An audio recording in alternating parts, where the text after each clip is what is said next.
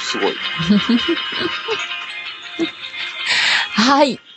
2015年新春第1号、玉穂印ネトラジ第1週のパーソナリティ、玉穂美しおです。今日は、スピリチュアルエロスということで、ゲストにもののけゆうすけさんをお招きして、あの、はい。よろしくお願いします。よろしくお願いします。もののけゆうすけです。で、そうなんですよね。今流れている曲が、ゆうすけさんのバンドの曲、妖怪だよ、おっかさん。そうですね、妖怪ダンスだおっかさんっていう、あ妖怪ダンスだ、おっかさん。まあ、どっちでもいいんですけどね。今、ね、あの、PV なんですね。ちゃんと画像付きなんですね。すごいですね。踊ってますね。そうなんです。去年ね、うんあの、友達、あ、去年じゃない、一昨年だ。一昨年にうん、友達に協力してもらってですね、うん。あの、ちょっと作ったんですよね。すごい。あの、役者の友達がいて、うん。柴田智之っていうすごい素晴らしい表現者がいるんですけど、うんその人に、赤ふんどしの人ですで、ね。赤ふんどしで踊ってもらって、すごい。北の都芦別で撮ったんですよ。ああう。ん。監督さんがね、北の都芦別にね、造形の深い人でね。ええ監督さん付きで。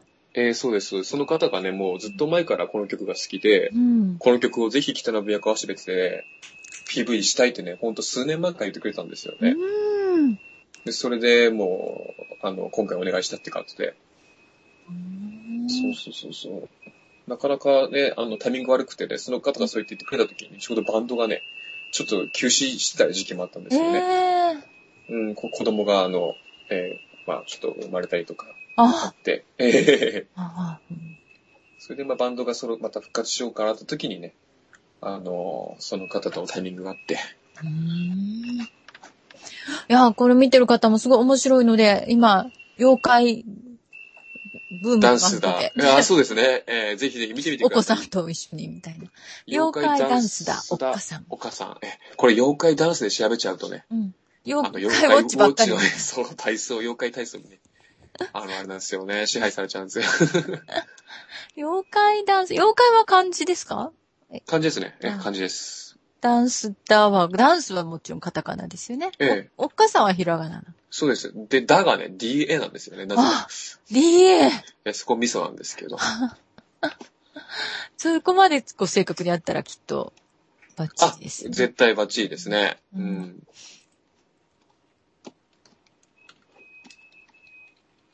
もしよかったらラジオのね、あの、前の方も調べてみて ください。うんきっと面白い。はい、ぜひ PV でね、なんか赤ふんどしで踊ってる。かなり完成度が高いですね。本当表現らしい表現。そうですね。なんかね、結構型破りなうん、PV かと思いますね。まあ出だしの僕も結構頑張ってるんですよ。ねえすごい、叫んでましたよね。ええもうさ札幌駅でね。札幌駅でしたよね。ええ石田川のモニュメントの前で。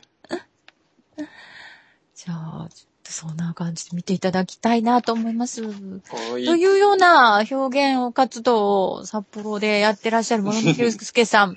バはい。ンド、バンドもやってらっしゃって、PV もはい。撮影されていて、で、自分で作ってらっしゃいますよね。そうですね、作詞作曲をしすて、い。音楽、まあ、弾き語りやることもあるし、うん。バンドではね、あの、うんまあ、月、えー月に1回とか、2月に1回とか、まあ、マイペースでやってるんですけど、う。うんん。うんすごいですよね。すごくこう、熱心に活動されてるというか、まあ、そうですね、13年、13年。えー音楽をやってます。すごい。で、即興表現もすごいされてるんですよね。そうですね、あの、まあ、最近なんですけどね、うん。あの、まあ、即興的なことを前からやってたんですけど、うん。あの、まあ、あの、さきちゃんっていうですね、うん。あの、ミュージシャンがいて、うん。その方と、その方がも、あの、さ即興お客、お客さんからね、お題をもらって即興するっていうのをよくやっていて、うん。そのさきちゃんと一緒にやるときに、オグさんも一緒に、あ、オグさんって僕なんですけど、うん。一緒にやりませんかっていうことでですね、あの、やりましてうん、それがなんかすごく面白かったみたいでう、ん。それを見に来てくれた方がお誘ってくれてですね、うん。今年、あの、今月の27日に即興のワークショップをやることに なりまして。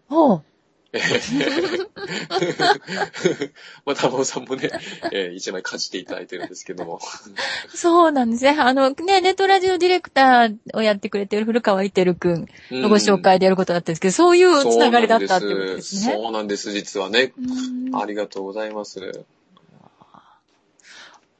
ゆうすけさんは、もののけゆうすけさんと名乗られていて、妖怪ラジオもやってらっしゃって、そのご縁で、あの、たまほ印のネットラジの2週間前ですか ?3 週間ぐらい前ですあか、そうですね。妖怪博士コーダレッツさんの妖怪ラジオ本に出演していただいたんですけれどはい、も、はい、はい。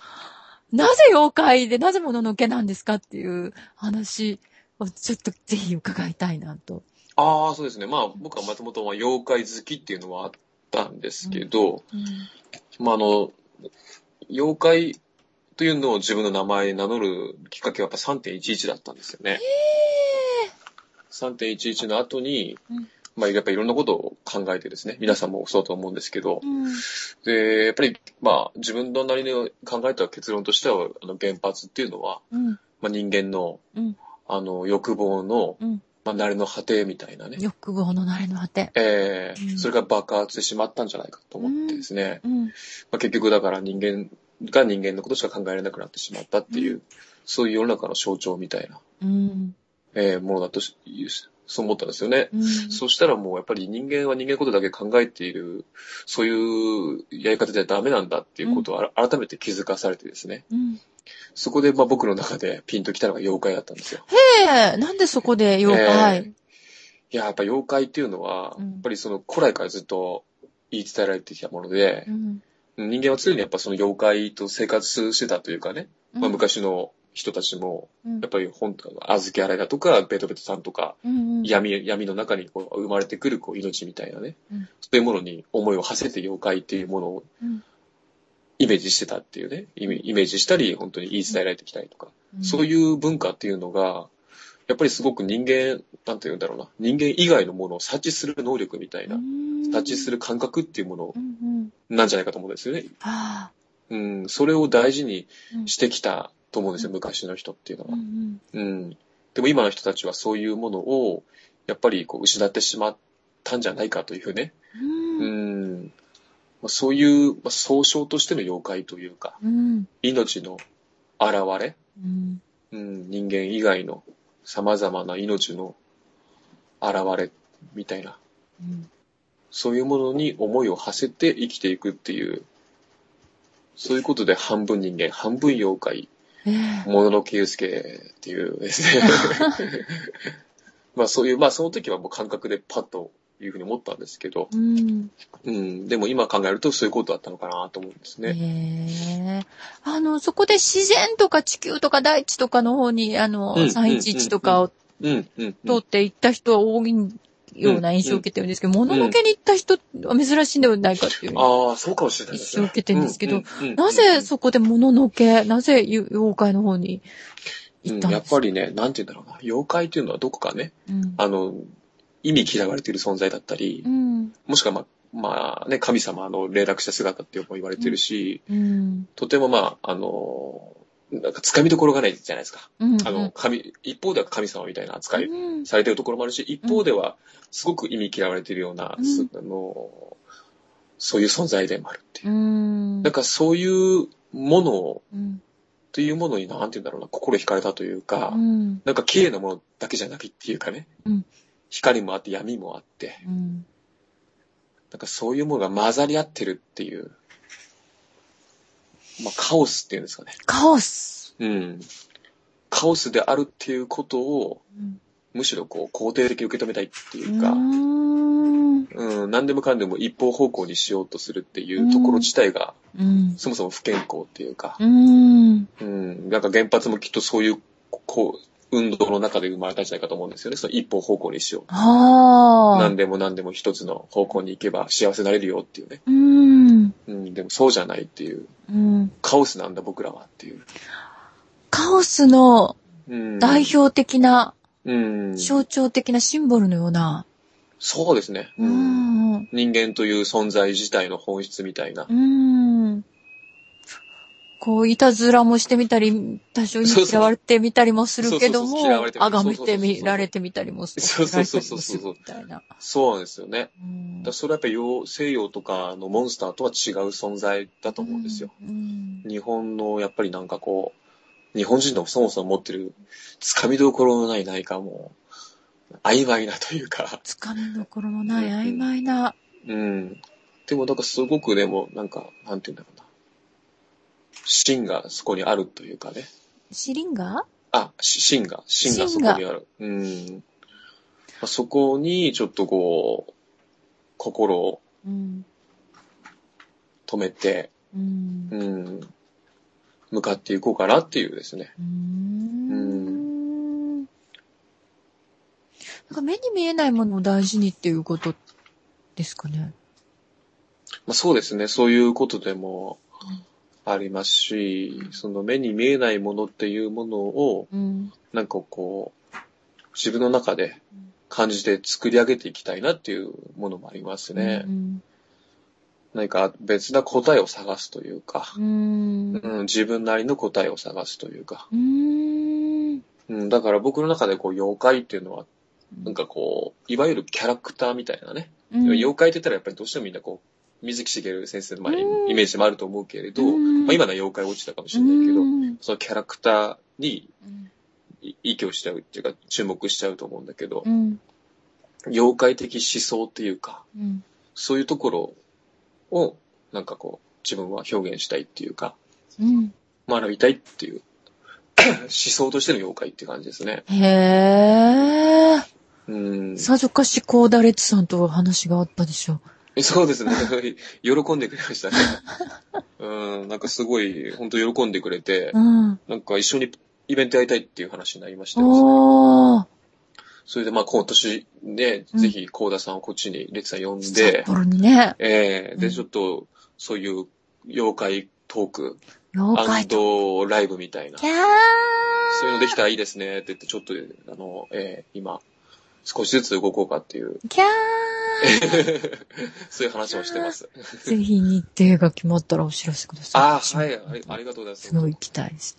これもね、たまほさんの、こういうラジオのね、つながり作っていただいたんで。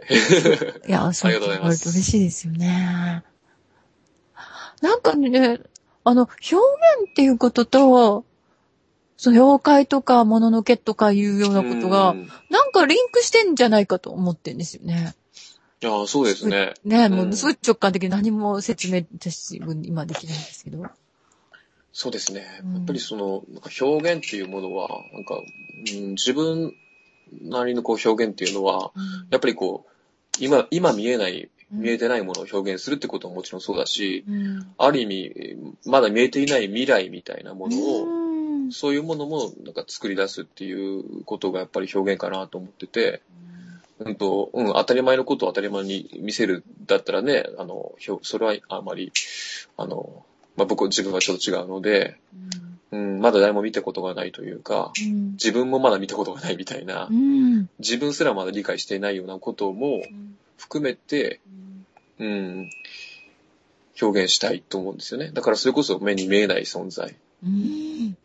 でも何かこう未来や過去からいろんなところから現れるメッセージみたいな。うんそれはまあ自分にとってまあ今え音楽をやってるので音楽でそういうことを表現できたらとは思うんですけど、うんうん、でも最近はなんか、うん、音楽だけじゃないな、自分はやっぱりと思ったりして、へえ。なんかそういう音楽とか、うんうん、いろんなものを含めての表現にうんいかないと、うんやっぱ完成しないのかなと最近は思ってるんですよね。へえ。音楽以外にどのようなものがまあ、例えば、絵だとか、うん言葉とかうん、あと最近はあの、ダンサーの方と一緒にライブすることもあったりしてですね。そういう、そうですね。やっぱダンスっていうのはすごくいいんですよね。あの、うん音楽とダンスが一緒になると、うん。そこにすごいストーリーが生まれるというか、うん。うん、本当演劇的になるんですよね。一気に。その場が。うん。うん、音楽が、やっぱり、音楽の中から立ちら、立ち会われてくるその姿、本当まさに目に見えないものが、ダンサーの体を変えて目に見えてくるようなうん。ものになったりとかする瞬間もやっぱあるんですよ。う。うんん。だからそういうのも、すごく面白いなと思うし、うん。うん、だからね、やっぱり自分はこう、なんていうの、そういう総合的なものに、なんかこう、表現したいっていうのがあって、うん、ミュージシャンではあるけど、ミュージシャンではないのかなっていうふうに。してて、うん、なんだろうな、演出家なのかもしれないし、へうえ。ん、その、うん、その瞬間というか、景色を作りたい、シーンを作りたいっていううところなんですよね。ん。やっぱりまだ形になってないもの、まだ目に見える、も、見えないものを目に見えるものに変えていくっていう、すごく習慣的な橋渡しのような。ああ、そうですね、橋渡し。ええなんか橋渡し、う橋渡しって言い方はすごく合ってるかもしれないですね。ん。うん。なんか願いとか思いとか夢とか、ひらめきとかね、インスピレーションとか、そういうようなものを、まあ、心の中とかにしかない形を与えて、音を与えて、響きを与えてっていううん。目に見えるそうですね。うん。自分自身もそれによってこう、救われたり、うん。うん、それによってそれを、それをまた、一体何だったんだろう、それはっていうことを知ったり、うんその命命だったり、その3.115の世界だったり、うん。もしくは誰かの気持ちだったり、うん。そういうものにが気づくわけですよね。うんその音楽とか表現をすることで。うん。うん。まあだからそうですね。あ、そっか、妖怪、妖怪と表現って話でしたっけ今。そう。な、何の話だったっけ？どうどんな関係あると思うかっていうな。うん。だからそう、さっきその橋渡しっていう話があったんですけど、なんか最近すごく思うのは、さそう、ツイッターでうん。書いたんですよ、今年。あの、自分は何になりたいなと思った時に、うん。耳出し法一になりたいって思ったんですよね。へえ。うん、なんかね、それは直感っていうか、まあ、ある意味確信なんだけども、うん。うん、耳出し法一っていうのは、あの世とこの世をつなぐ存在だったと思うんですうよね。ん。うん。う。うんん、源氏物語、んあ、げ源氏物語じゃなくて、平家平家と、平家とね、源氏のね、うん。戦い、そして死んだ平家のね、うん。人たちの霊っていうものを、まあ、歌ってう、ん。平家の霊がこう会いに来てね、うん。その、琵琶法師の歌を聴いて、みんな涙したっていう。うん。それはもう、まさにこうね、死者の世界に歌を通してうん。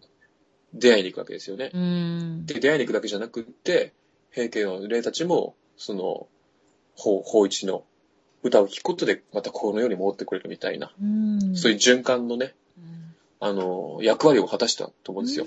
うん。法一の歌っていうのはう。ん。なんかそういう、そういう存在でありたいみたいなね。ううん。ん、だからそうですね。だからうん音楽ってだからそういう、うん、何かやっぱ見えないものと交信するものなのかなとは思うんですよね。う。うんん、もちろんそこにいる人たちにも聞いてもらうんだけど、うん。ここにいない、いないというか、ある意味見えない人たちうん。と交信するっていうことが、なんかその場の、うん。もうなんか空気を生み出して、うん。そこにいる人たちにも届くみたいな、うん。うん、ことなのかなとも最近思ってて、うん。うん、なんかね、ちょっと忘れてたんですよね、そういう感覚って実は最近までう。ん。やっぱりその3.11以降、その、なんて言うんだろうな、すごく目に見えるものとか、その、やっぱり僕も結構政治的なところにも、あの、参加することも結構あるので、うん。うん、同庁前に行ってみたりね、ねそうういう平和運動やってるところに行って、ん。まあ歌ってみたりとか、うんそういうことはもちろん大事なことなんだけど、なんかそれによって自分のこう感覚っていうか、そもそものその、なんて言うんだろうな、見えないものに対するうん。思いっていう、そういう感覚をちょっと忘れたなってちょっと最近、へええ。ー去年の年末ぐらいからうん思い出しまして、うんうん。やっぱりその、なんて言うんだろうな。見えないものっていうのは、結局僕らの、うん、なんて未来だったり過去だったり、そういうこれからあの、出会ういろんな存在うん。のなんかこう、影みたいなね、うん。ものなのかなって、気配というかね。うん。うん、その気配っていうものを感じないと、何かこう、今、今、今っていうかその、目に見えてるものだけ見てると、何かこう、その時の感情に流されてしまったりとか、その、なんかちょっと頭でっかちになっちゃったりとかう、ん。うん、あ、そうそう、レッツさんとも話したんですけどね、うん妖怪って気配ですよねって言ってて、うん、いるかいないかではなく、うん。そこにいるんじゃないかみたいな、うん。そこにあるんじゃないか、うん。そこに、うん、耳を澄ましているんじゃないかっていう、その気配そのものがやっぱ妖怪だなっていううん。ことなんですけど、そう。なんかシャーマンな感じですね。ああ、そうですか。うん。耳なし法一になりたいっていうのは、こうシャーマンになりたいってういうのはーん。近いんじゃないかなっていう。なんかすべての、多分文化のすべての民族で、多うん分お葬式とかね、結婚式とか、お祭りごと、あの、うん神様を迎えてどうのこうの的なうんものに多分歌とか踊りとか音楽とかってずっと、歌や踊りや音楽なしで祭りってやる民族ってなさそうな気がしませんか？知らないですけど。なない、ないですよね。いですよね。うん知る限りね。まあ、そもそも音楽とかね、そういう表現の原点がやっぱりお祭りでしょうからね、きっとうね。んその神様との、その、交信。そう。うんやっぱ神様とか目に見えない存在と交信するには歌や踊りや音楽って何かしら必須なんだなっていうのを、まゆうすけさんのお話聞いたらすごい思いました。ああ、そうですね。そう思いますね。だから今後ちょっと話はまた変わりますけど、うんモノノケワークショップでね、うん。やりたいことっていうのも、ちょっとそれに実はちょっと近くって、はい。まあ、いわゆるこう、即興まあ講座っていうことで今回やるんですけど、うん。その、まあ、即興演奏上手くなろうとか、うん。なんかジャズピアノしたみたいになんかこうすごい即興しようっていうことではないんですよね。もともと僕がやる即興っていうのは。うんあの、なんて言うんだろう、そのテクニックではなく、うん。まさにその、更新。うん。その、こう、即興っていうのはね、僕はね、多分ね、一種のね、トランス状態なんじゃないかなと思ってて、その、その人がそもそも持っているものっていうのが、なんか、普段はこう縛られてるわけじゃないですか。うん。社会とかいろんなものによって。うん。それを、やっぱ音とかってやっぱすごくこう解き放つものなんですよね。うん。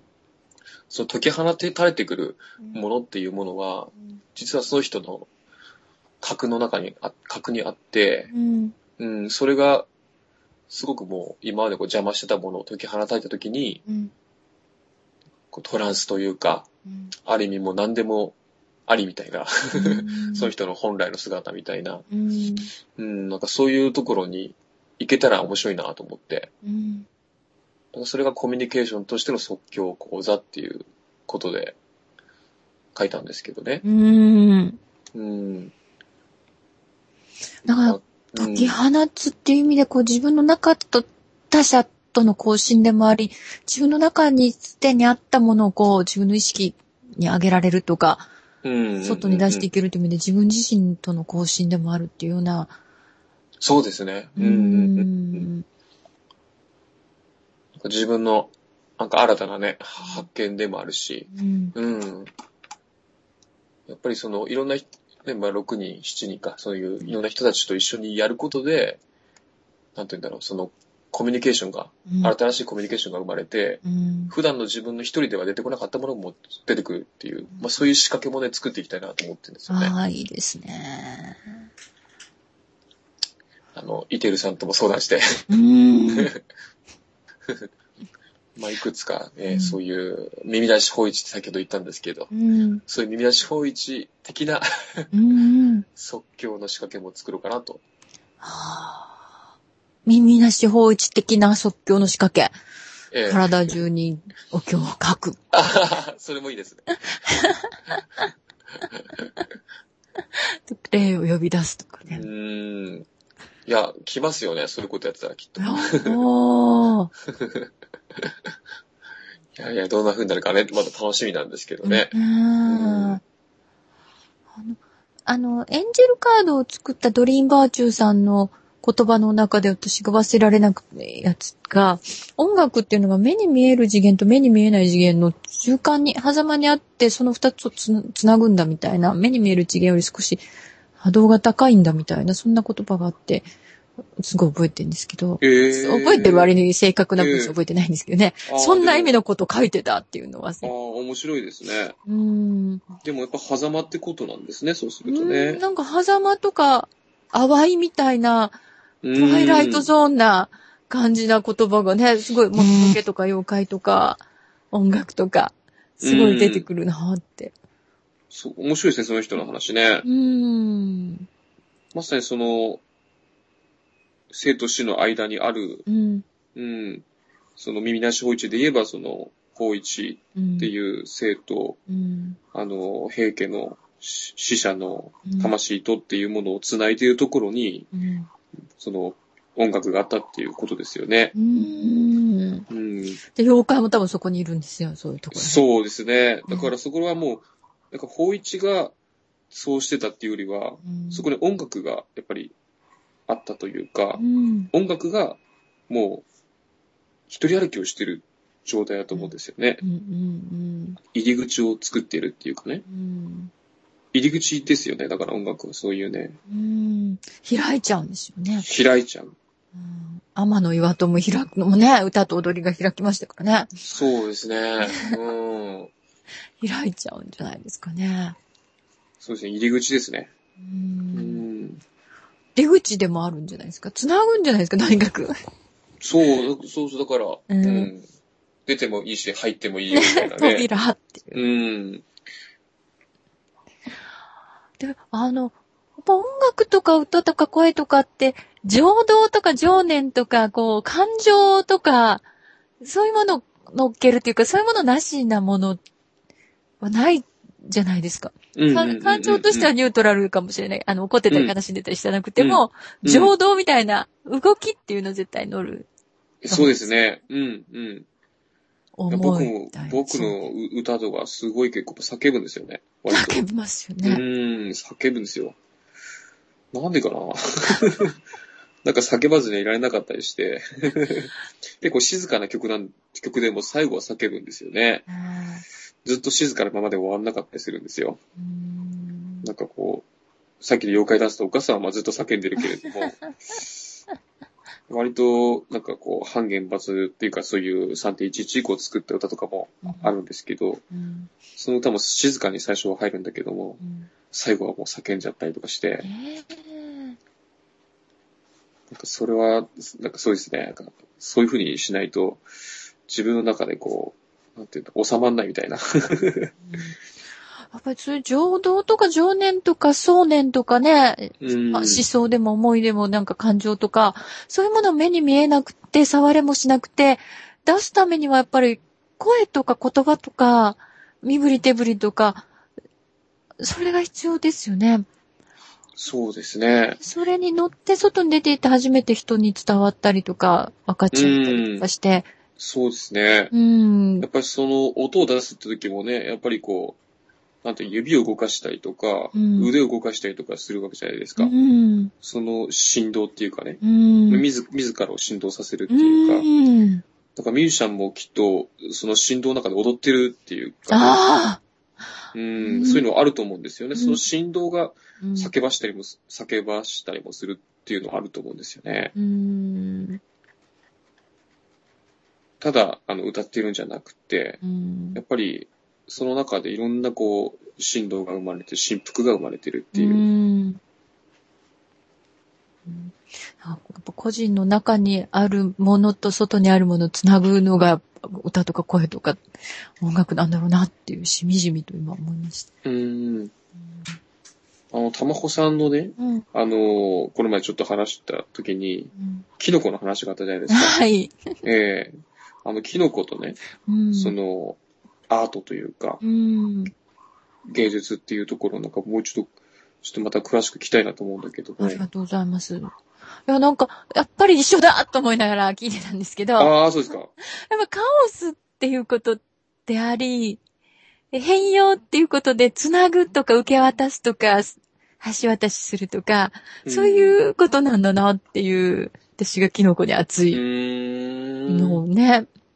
だからやっぱり固定化してしまって動かなくなるっていうことが、割といろんなことの諸悪の根源のきっかけになってると思ってるんですよね。はいはいはいはい。でやっぱり、うんプラスチックが良くない、自然界にあまり良くないっていうのは、やっぱり腐敗とか分解が遅いからだみたいな話があるじゃないですか。うんうん。で、腐敗とか分解っていうのはやっぱり、もう形を終えたもの、役割を終えたものを次の形の生命エネルギーに変換していくための変容が腐敗であり分解。うん。で、それ、が、それがスムーズに進むと、世界がこう、なんていうか、不要物みたいな、廃棄物みたいなので溢れる、じゃなくて、うんうんうん生命エネルギーにみなぎった、新しい芽生えみたいなものだらけな、生き生きした土地になる、だと思うんですけど、うんうん、そこで、その橋渡し役をするのが分解者。で、その分解者が、の代表を私はキノコとひとまとめで呼んでる。私はキノコが好きなうんの、外見が好きなのね。ええだけど、菌、菌類っていうのは全部分解者なわけなんですけど。ああ、面白いですね。ね分解者か。ねえだけど、その分解者ってやっぱカビとか菌とか、バイ菌って呼ばれたりして、こう、すごい意味嫌われやすくって。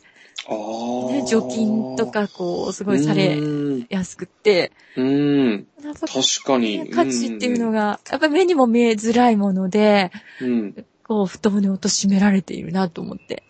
いるんですけど、その辺がこう、とても妖怪っぽいと、もののけっぽいと思うんですけど、いや、まさに妖怪ですね、そねれえ、うん。菌類は妖怪ですよね。キノコ、森の妖精とかよく言いますけど、妖精と妖怪ってね、ものすごくこう、近いと思うんですけど、精霊とかいう言葉にしてもっと近いと思うんですけど、うん。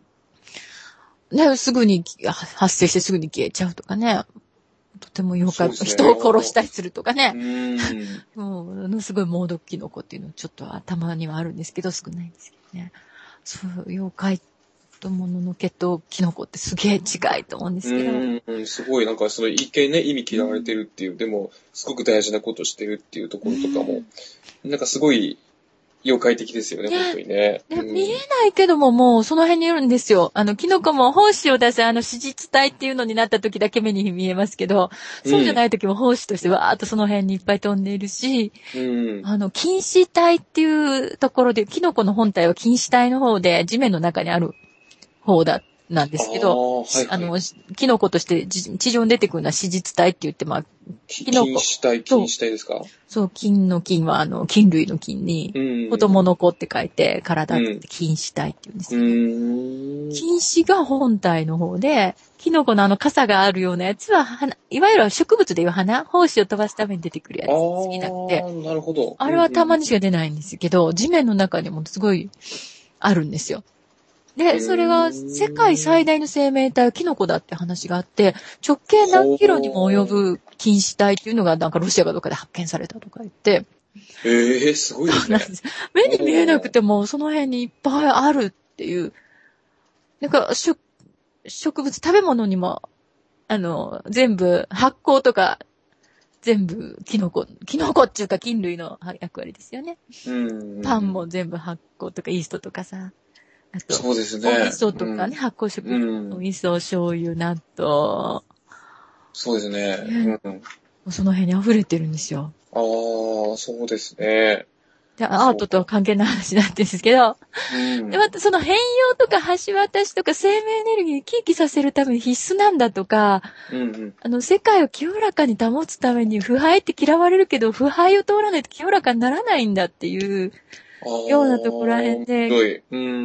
菌類とかふあの分解者の役割があるんですけど、そこうんに、それとアートがすごい近い気がして、やっぱ固定されてしまったら、やっぱ人はうん。死に始めるというか、狂い出すというか、悲しんではいけない、怒ってはいけないって言われ続けると多分狂い出すし、うん死に始めるし、うん。あの、発散してはいけない、あの、叫んではいけないとか、あの、走り出してはいけないとか、踊ってはいけないって言われても多分人狂い始めてしまう。うん。いや、まさにそうですね。うんなんかその、やっぱ命のなんか躍動みたいなものっうん。ていうものがやっぱりそこにあるなって思うんですよね。うーん。その、なんて言うんだろうな、その、結局、さっき言われてたその、えー分解者のうん。持っている、その力っていうのは、うん新しいやっぱりこう世界を作るっていう、そういう命の躍動を手伝っているというかね、こうか固まらないようにするっていうか、うん。うん、固まらないようにするってことがきっと命の躍動だと思って、今話聞いたんですけど、うん。さっきのその僕が言ってたカオスっていうのもそういうことなのかなとちょっと思うって、ん。一回こう突き崩して攪拌するみたいなことしないと生き生きしないですようんね。うんうん、そうなんですよね。うん。だから人間ってだから本来そういうキノコみたいなね、存在の部分はあるはずなのに、うん。うん、何かこう、固まってこう、こういうのがね、うん。人間だとか、こういう生き方が社会人だとかって、う。うんん、なっちゃうとね、うんやっぱり、すごくこう、社会からこうね、あの、排除されてしまう人も出てきて、で、排除されるっていうのは、なんてとてもなんかこう、社会的にはもったいないことっていうか、うん。うん、そういう排除される人が実はこう、面白いことをする人だったりとかね、すると思うんですよね。ねえ、学校教育から排除されたエジソンが、後々すごい発明いっぱいした的な、そういう、そうそうそうそう。発言の可能性がある部分っていうのも排除されやすくて、それだったらね、行き詰まってしまう。そうなんですよね。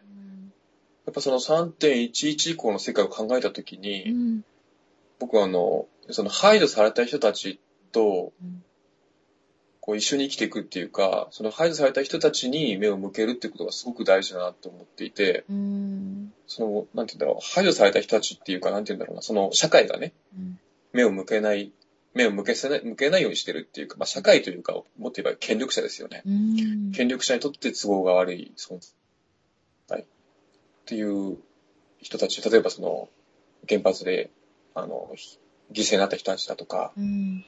そういう人たちが今やっぱりこう立ち上がってね、うん。運動したりとかしてるけれど、うん。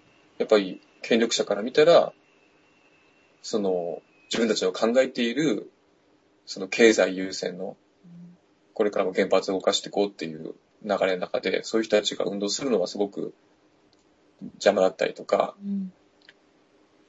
そういう、なんて言うんだろうな、あの、これから、その、価値観がどんどん広がっていく可能性があるのに、うん。今までやってきたことをもう一回やろうとして、その流れに乗らないんだったら、切り捨てるみたいなね。うん。原発だけじゃないんですよね。いろんなことがそうなんだけれど、うん。まあ、教教育もそうだと思うしう、ん。いろんなことがやっぱりその、はみ出すことをね、恐れる社会っていうか、でも、うん。まあ僕の周りもそうだけど、なんかそういう、あそういうことを恐れなくなってきてる人がたくさん今増えてて、うん。うん、そういう人たちの方がよっぽど面白いんですよね。うん。うん。で、ある意味だからその、僕が考えるその妖怪っていうのはもう一つあって、うん。あの、トリックスター的な存在っていうのが妖怪だと思ってるんですけど、うんそのさっき玉穂さん言ったようなそのキノコうん。のようなね、分解者、うん。その、こちらとあちらをこう繋ぐ存在みたいな、その、一方方向にはいかないよっていうね、うん。うん、そういう混ざり合ってる存在っていうか、うん。なんかトリックスターって思ってて、今のその価値観を 変える存在みたいな。うん。トトリックスターってあの、えっ、と、権力者からしたら、自分たちの価値観を変えるんじゃないから怖いんですよね。うん。このトリックスターのような話をみんな聞いちゃうと、うん。ごめんなさい。その権力者にとって、都合が悪いことが起こる。うん。みんな真実に、真実に気づいちゃう。うん。だけど、トリックスターは、なんて言うんだろうな。こう、いたずら者で、うん。あの、一見こう、社会からこう、排除されているような存在であって、まあ、要はみんなルールに乗っ取ってる人からしたら乗っ取ってないからね。うん。ルールをはみ出しちゃうから。うん。だから他の人にも意味嫌われてる。うん。だけど本当は、あの、この社会の仕組みっていうものの、うん。なんかこう、矛盾を知っていて、うん。その矛盾を暴くためにそういうことを自らやってるみたいな存在っていうか、なんかそういうトリックスター的な、あの、目で見たときに、今の社会を本当に変えることができる、変えようとしてるのはそういう排除された人たちうんっ。て思ってるんですよね。うん。それは、だから、ある意味妖怪だなと思ってて、うん。トリックスターっていうのは今、まさにこう、妖怪の姿で現れてきてるんじゃないかみたいなね。うん。うん。そうそう、だから、そうなんですよね。うん。そういうことを、なんかこう、よあの表現していけたらいいなと思ったりしてて。う。うんん。なんか、一人の、一人の人の中、あの、し社会ももちろんそうですけど、一人一人の中にこう、権威者的な核あるべしってこう、力強くうん。言う一部分と、いや、本当はでももっと怠けたいよとか、うん、本当はもっとうん。面白いことしたいよとか、学校辞めたいとかね、仕事辞めたいとか、うん。副人格さんがこう一人の人間の中にいて。で、そういう一人の人の中でも何かそういうトリックスター的にかき回されないとうん。苦しくなって鬱になっていっちゃったりとか、こう、うん。体に調子悪くなって心因性のめまいとかなっちゃったりとか、うん。そういうことが起こるじゃないですか。うん。とにかく、こう、トリックスター的なものに時々かき回されて、予定調和崩れて、あれこのはずじゃなかったって思わないと、ういろんんな。ものは硬直して、こう、生命力失われていってしまう。うん、そうですね。うんうん。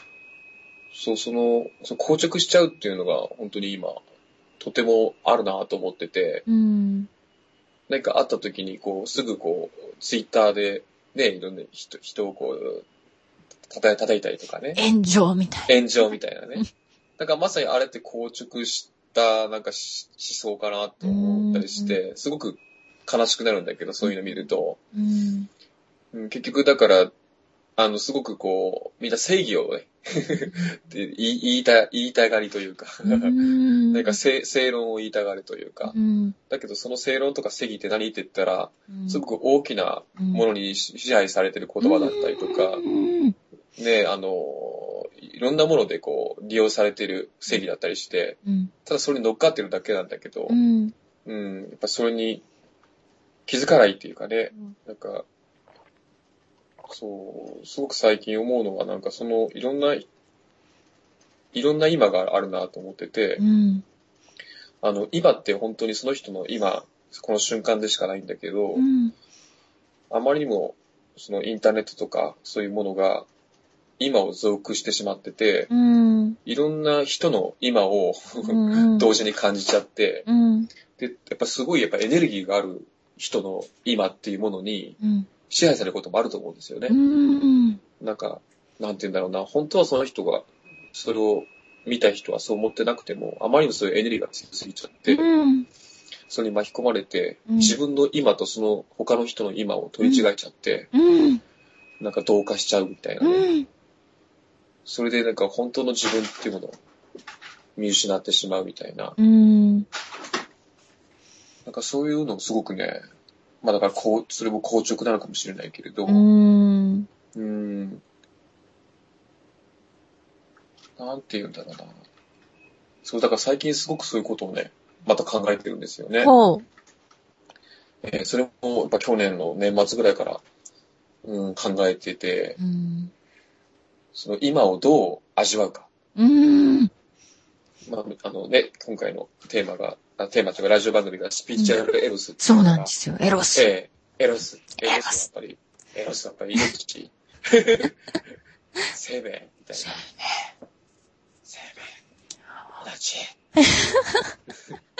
なんか予定調和を突き崩す力があるものが、うん。そのエロスとか恋とか、もののけとか、アートとか、ねあると思うんですよね。ああ、そうですね。まさにそうですねう。ん。予定調和を突き崩すもんですね。うんそうそうそうそうそうそう。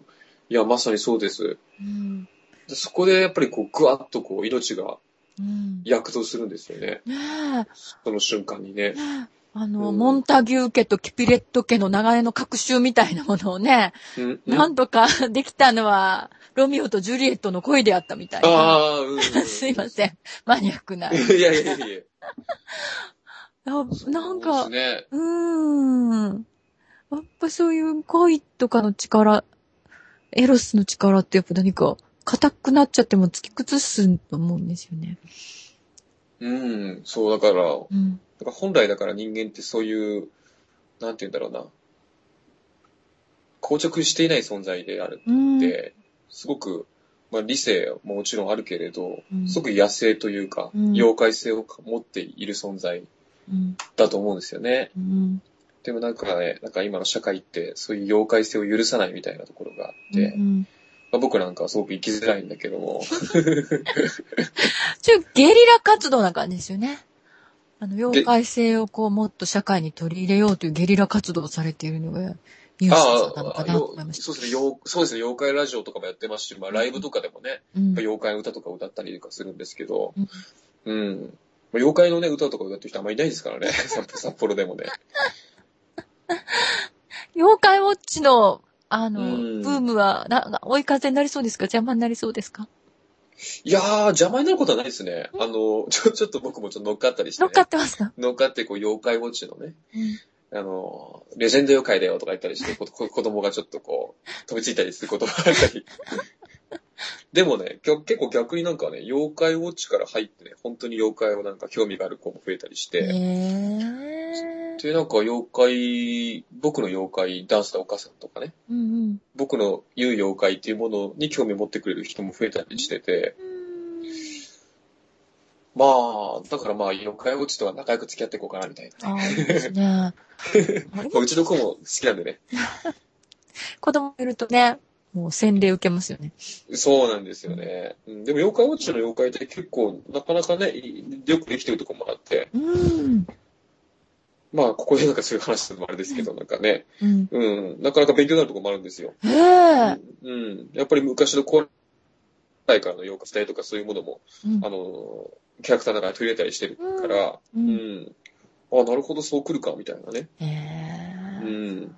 で、妖怪ってそもそもなんかその言い伝えもあるし、伝承もあるけれど、結構いろんなものが、人たちがなんかその介在して、うんその時代その時代でなんか結構こういろいろとこう、手、手ね、あの結構割といろいろとつけ、手足つ、足、足つけ、足かせなんかいろいろつけられて、うん作られてるものもあったりして、うん。それも面白いんですよね。なんか伝統的だけど、決して正当がない、正当じゃないっていうかう、ん。うん、別なところの神話から持ってこられたりとかう、ん。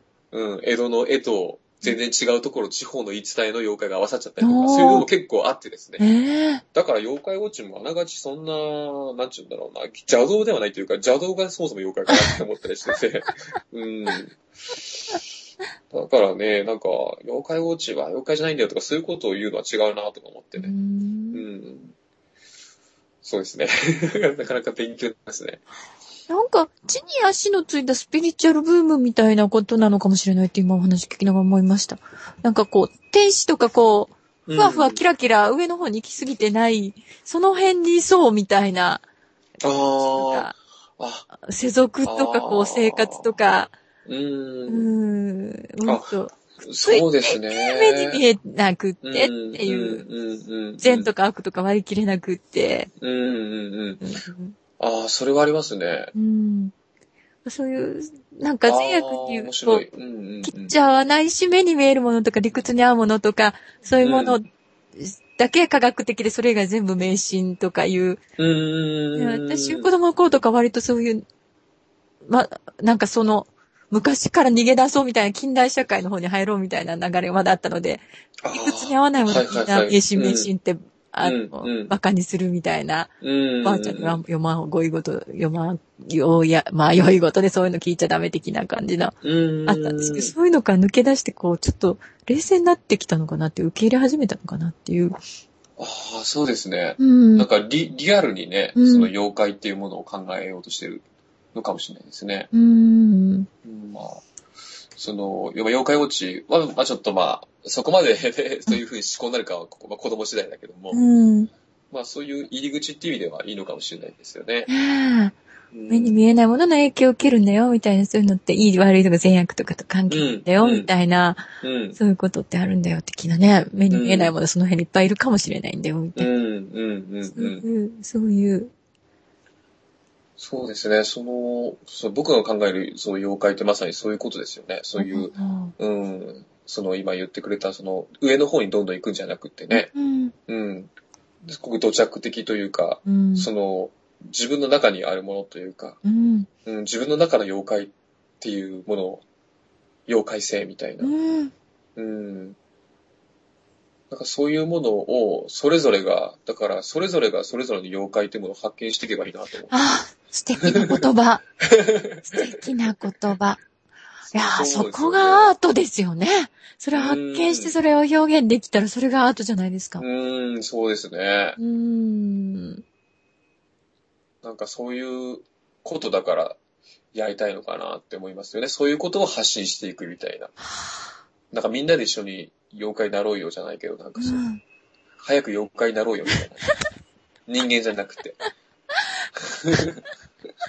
素敵 いや、私自分がこうずっとコーチングとか、セラピーとか、そういう人がよりこう癒されて元気にその人らしく生きるための支援っていうのをええ。ライフワークとしてはいはいやってきてって、でも、次はもうアートとか表現しかないなと思ってんですよね。ええ。なんかこう傷ついたものを癒すみたいなのじゃなくて、もう傷ついてない自分なんだっていうの、もっとでも生き生きと幸せに生きたいんだってなったら、それこそ自分の中の妖怪を受け入れて外に表現しし合って、うん、うん、うん。で、それでこう認め合って元気づけられ合うっていう方向にも行くことになると思っていて。そうですね。ううんん。人はみんなアーティストを目指すのだろうと思ってるんですよね。そうですね。うんまあ、僕の場合はアーティストというかじゃなく妖怪。妖怪。妖怪を目指す。もうだから同じ意味だと思うんですよ。うんそれで食べていけるようになるかとかそういう話ではなく表現できるようになるっていう、そうね受け入れられて表現できるようになるっていううんところを目指してみんな今後コーチングセラピーっていうものの存在価値絶対そこに行くだろうと思ってるんですけど、うっていうのをその妖怪になろうっていう言葉ですごい言ってもらった感じがして。おすごい。うん妖怪とスピリチュアルが繋がりましたか？そうですね、セラピーとかコーチングが繋がったと。うん自己啓発とかもね、結局、そこに行くと思う。自己啓発を通して。妖怪になっていくんだと、人は。そうですね。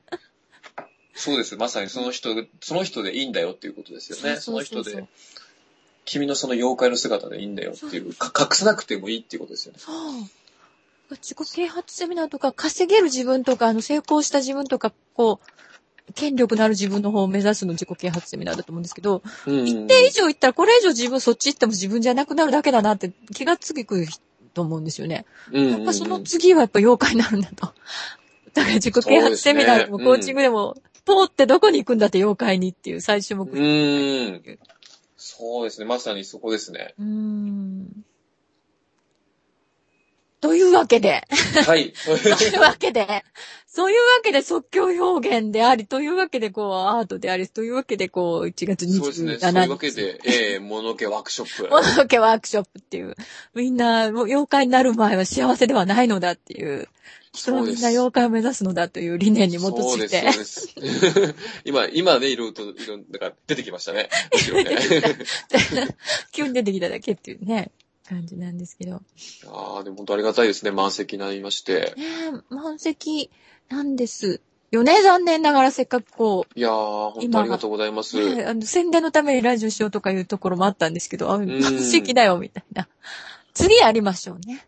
そうですね。まあ今回のね、ことで、うんちょっと、好評いただければまた 次、機会得られると思いますので。うんで、ゆうすけさんのライブ情報みたいなのがあれば、ぜひ、あの、自分がやるのはまだ荷が重いというか、でくても聞いてみたいとかね、ゆうすけさん見たいとか、もののけの歌聞きたいとか、いうあ方の、ために、そうですね。ぜひぜひ。はい。ブ情報、あもし、キンキンのがあれば、あ、あります。えっ、とですね、1月のですね、うん。16日ですね。ああ、キンキンですね。キンキンです。うん。えっ、と、場所がですね、うん。えー、東区のうん。ティアコカフェってとこなんですけど、ティアコカフェ、ティアコ。えー、何ですか？アルファベットですね。あティアコカフェ、TIACO の CAFE のティアコカフェ。場所が北24条。北24条。あ、東区、北24条、えー東7丁目。はあ、最寄り駅みたいなのは？えー北24条駅が近いですね。うん。そこからちょっとまあ橋を渡っていけば、うん。ええ、割と、うん、10分か15分ぐらいですかな。うん。あ、いや、あまり遠く行ったら、だから10分ぐらいで着きます。道が良ければ。はいね、道北よくて。24条、東7丁目2の11の第6タイガービルの2階というところでですね、うん。割とこじんまりしたところなんですけど、すごくあったかい、あのー熱いマスターがいるところですので。うん。です1月ええ16日金曜日ですね。はい。はい。夜ですか？夜ですね、8時半からなんですね、ちょっと遅いんですけども。はは何か検索かなんかして出てきますか？あ、出てきますね。僕はあの、もののけゆうすけであ、えー、Facebook もやってますし、まあ、Twitter もやってるんで、うん。カタカナでもののけゆうすけと、うん。あの、ゆうはカタカナです。まあ、伸ばしていただければ、ようん横棒で伸ばしていただければ。全部カタカナですね。もののけ。はい、うそうです、うそうです。うんそうです、そうです。だらこう、情報が出てくると。あ、そうです、そうです。もののけゆうすけと、えーその日はですね、うん。えー結構札幌でも活躍されてます、うん生駒まりさんという方とう、ん。あと元ウェッジソウルというですね、すごいいいバンドなんですけど、ウェッジソウルの、えー元メンバーの佐藤ひろみさんうん。というですねうん、三方で、三人でやりますので、うん。早く妖怪になるためにも行きましょう、ええ皆様。えーぜひぜひ来てください。その日は妖怪の歌もやりますし、ええし新曲、旧新曲お 織り交ぜてわーい。やりますので、他にはあります ?1 月16日以外には。えっ、と、あとはまあ1月の27日のワワークショップですね。うん今のところはそれぐらいで、うん。まあ、あとはまあ3月とか4月、3月とかの、まあ、江別のどもさんで、うん。まあ、脱原発芸術祭というのがあって、今年も、えー毎年参加してるんですけど、今年も参加するのかなと思いえますし、えそうですね。うん。まあ、あとちょっと、まあ、これ、これ個人的な、まあ、一つのまた活動なんですけど、あの、僕はあの、その3.11以降ですね、こちらに避難されてきてる方と、うん。すごくつながりがあってですね、うん。その方たちがこう、札幌で団体を作ってですね、うん。あの、活動されてるんですよ。うん。自分たちはその原発避難者で、うん。で、放射線の被害とかですね、うんそういう恐ろしさを伝えたり、うん。いろんなこう活動してるんですね、それこそ。あの、うんスピリチュアルなことも、あスピリチュアルっていうか、そういう自分たちを肯定するっていう、うんそういう、あの、ワークショップやってみたり、うん。講演、いろんなこと、講演やってみたりですね。うん。あと、子供たちと一緒に影絵人形劇とかですね、そういうのをやってる団体で、まあ、チーム OK ってし調べてもらったらわかるんですけど、その方たちのですね、まあ、サポートさせてもらってるんですけど、うん。道民サポート入ってるんですが、うん。まあ、一つのまあ自分のサポートの仕方としてですね、うん。あのーサードアイをですね、うん。あのー作って売るっていうのやってるんですうよ。わ まあ、あの、まあ、シシールなんですけど、ーうん。まあ、おでこに貼るとサードアイになると。うん。で、まあ、これも、まあ、医療意味があって、うん。3.11以降、うん。そのさっき言った人間が人間だけのことを考えてる世界じゃなくって、うん。妖怪になろうと。うん。そのために、サードアイをね、うん。それぞれ持ちましょうよということで、うん。まあ、目に見える形でサードアイを作ってね、うん。1枚100円提供してるんですよ。うん。で、その、買ってもらった100円は、うん。全部その、チーム OK っていう原発避難で来られた方たちの、まあ、寄付って言い方嫌なんで、うんギフトとして。送ってるんですよね。うーん。まあ、そういうのも、まあ、妖怪計画として、妖怪計画と3.11以降の新しい世界を作るっていうのを混ぜてですね。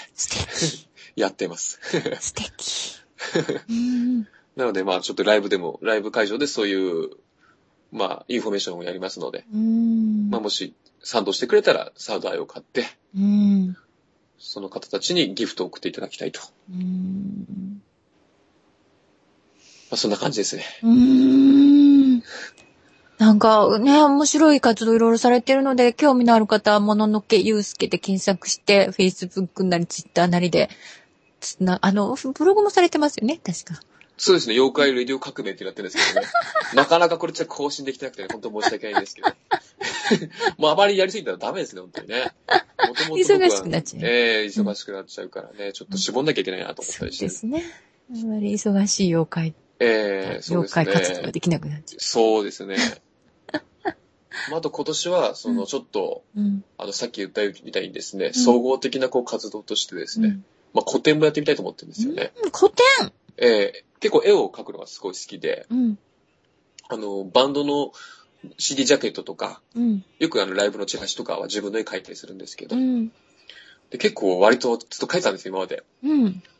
でもちょっと一時期描かなくなっちゃって、それからずっと描いてなかったんで、うん。まあ、時々描いてたんだけど、なんか前はもっとガーッと描いてたんですよね。だからちょっとし久々に個展をするっていう、あの、始めたんですけどね。こあ個展をするって決めてしまえばたくさん描くんじゃないかと思って。なんかね、そう、さっきの今に通じるんですよね。うん絵を描くっていうのは。へえ、あ、今ここ自分みたいなのにそうそうそう。集中するみたいな。そうそう、刻むっていう感じというかね。なんかまあ、僕はまあ白黒で描くんですけど、うん。なんかすごくね、こう描くっていうことがね、絵を描くっていうことが、歌うっていうことよりよ、なんかさらにこう、自分のこう、今っていうのに、こう入っていく感じするんですよね。うーん。う歌うっていうのはやっぱりこう、いろんなものがやっぱり、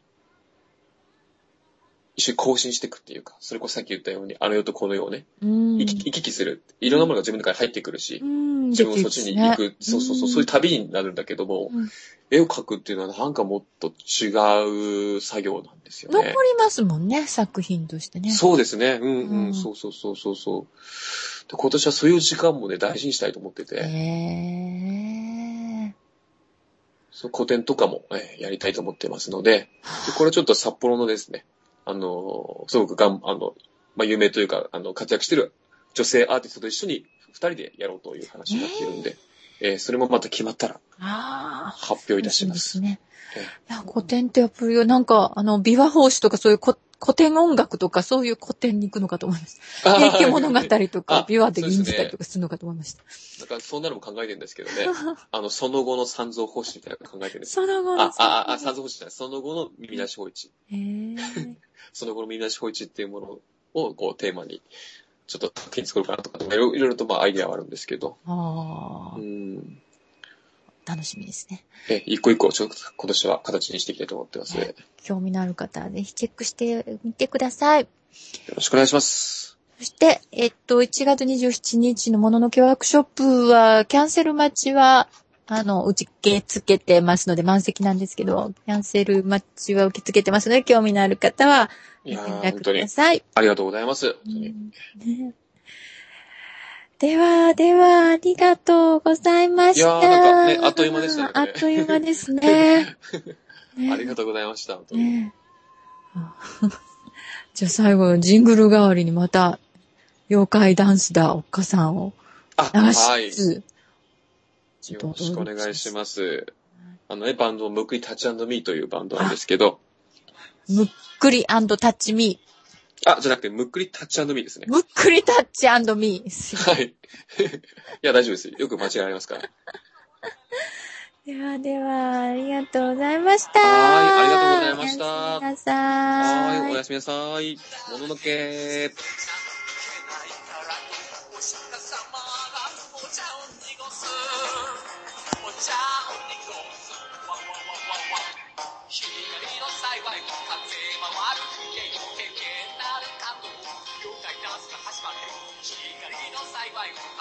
回